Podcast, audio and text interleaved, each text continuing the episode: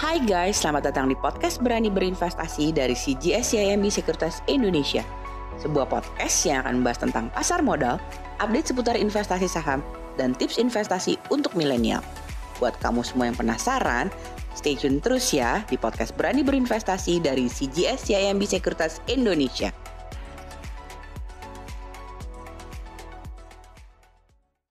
Hai guys, kita jumpa lagi di podcast Berani Berinvestasi bersama CGS CMB Sekuritas Indonesia. Apa kabar kalian semuanya? Saya berharap kalian tetap sehat ya, stay safe dan stay health juga teman-teman semua yang mendengarkan. Dari sini sehat juga kok. Teman-teman semua, saya senang sekali nih kita jumpa lagi dan kita bisa memberikan informasi ke teman-teman semua yang mendengarkan podcast kita kali ini. Tentunya saya nggak sendirian, saya Aditya Perdana sebagai Research akan ditemani oleh rekan saya, Fani Swerman. Kita sapa yuk. Hai Van. Hai Dit. Apa kabar Van? Baik. Oke Van, uh, kita langsung aja Van. Uh, tentunya hmm. kita nggak terasa ya udah di akhir tahun ya Van ya. Nah untuk podcast Bener. kita kali ini Ya, mm-hmm. kita akan membahas mengenai tumbuhnya harapan perekonomian Indonesia dan peluang investasi di 2021.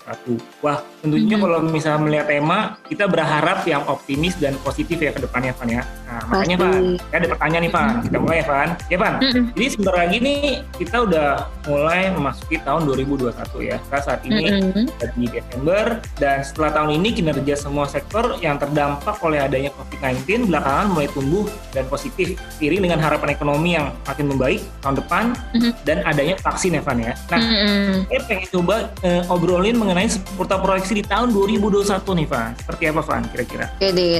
Nah memang faktornya banyak ya, bukan hanya dari vaksin saja yang bisa mempengaruhi proyeksi ekonomi kita membaik ke depannya. Nah tapi okay. faktor dari konsistennya foreign inflow ini juga akan sangat berpengaruh nih di ke depannya. Oke, okay, ya menarik nih Van. Kalau saya lihat memang foreign inflow ini dalam uh, satu bulan khusus November sangat tinggi ya Van ya. Asing sudah mm -hmm. mencatatkan foreign buy sekitar 5,85 triliun ya Van ya. Benar Dit. Nah tepatnya nih sejak Biden mulai kelihatan memimpin suara ketika election kemarin, nah ini asing memang terus melakukan net buy nih di equity kita gitu. Okay. Nah di bawah kepemimpinan Biden ini diharapkan yeah. pertumbuhan global dari ekonomi akan membaik dan nantinya akan mensupport kenaikan dari harga komoditas. Nah oleh karena hmm. itu nanti Indonesia bisa diuntungkan karena kita juga adalah pengekspor dari komoditas. Ngomong-ngomong soal komoditas, kita nih kalau nggak salah sebagai salah satu penghasil nikel terbesar di dunia ya, Van ya? Benar, Dit. Karena kita kaya akan nikel. Nah, oleh karena itu ini juga diuntungkan dengan langkah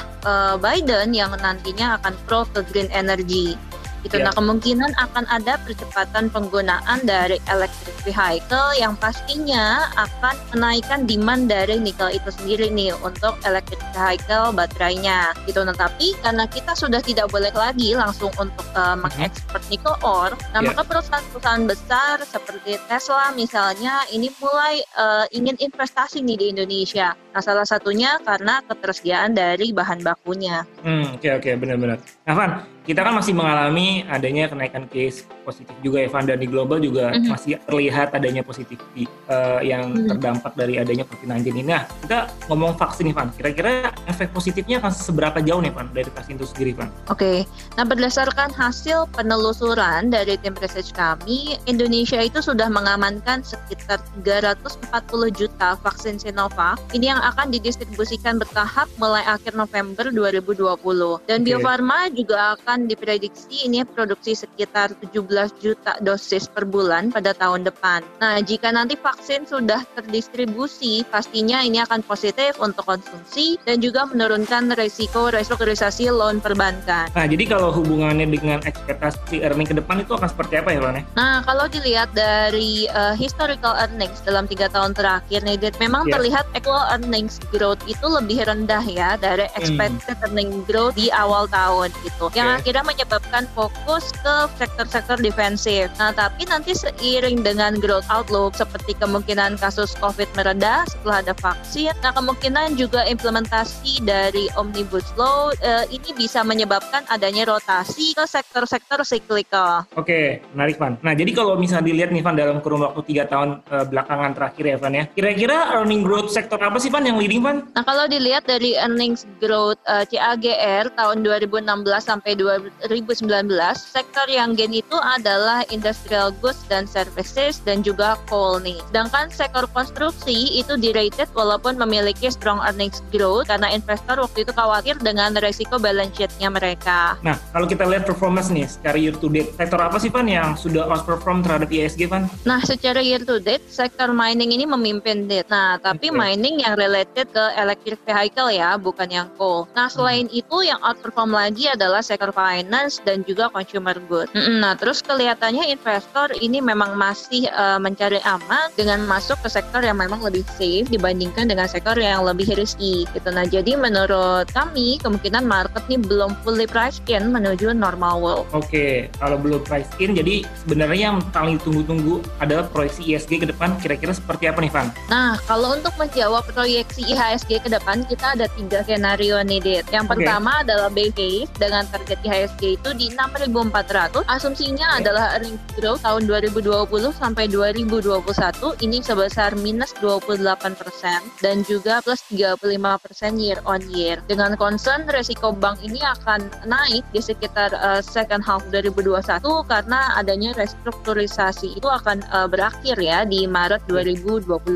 Kemudian yang kedua adalah bull case. Untuk bull case ini target IHSG ada di 7.100 dengan asumsi upside earnings growth 2001 itu sekitar uh, 10 hingga 15% year on year points gitu. Nah, kemudian uh, kemungkinan juga dari recovery di konsumsi ini lebih cepat dari ekspektasi gitu. Nah, yang ketiga adalah bear. Nah, untuk bear ini uh, target IHSG hanya di 5.800 dengan asumsi growth-nya tidak sesuai harapan. Di mana ada kemungkinan di mid 2021 akan downgrade seiring dengan tantangan government spending, kemudian inokulasi mundur ke akhir 2021 dan juga konsumsi gagal untuk recover. Oke, ya semoga aja uh, sesuai dengan skenario kita berharap ada di skenario yang uh, pertama dan kedua ya Van ya, base case dan bull case mm -hmm. ya Van ya. Oke. Mm -hmm.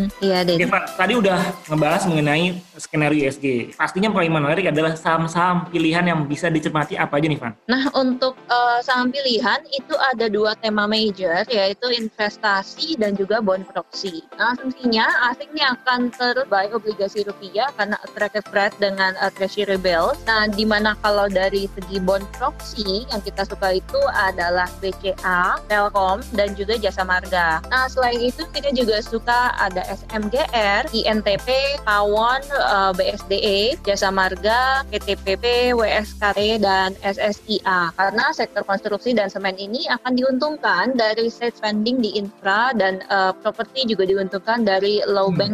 Rate. Oke, okay, menarik banget nih Fanny ya. Jadi saham-saham yang tadi hmm. Fanny sharing uh, untuk teman-teman yang mendengarkan podcast kita kali ini tentunya akan sangat berharga sekali dan kita harapkan ISG masih bisa lanjut ya menguatkan di tahun depan. Amin.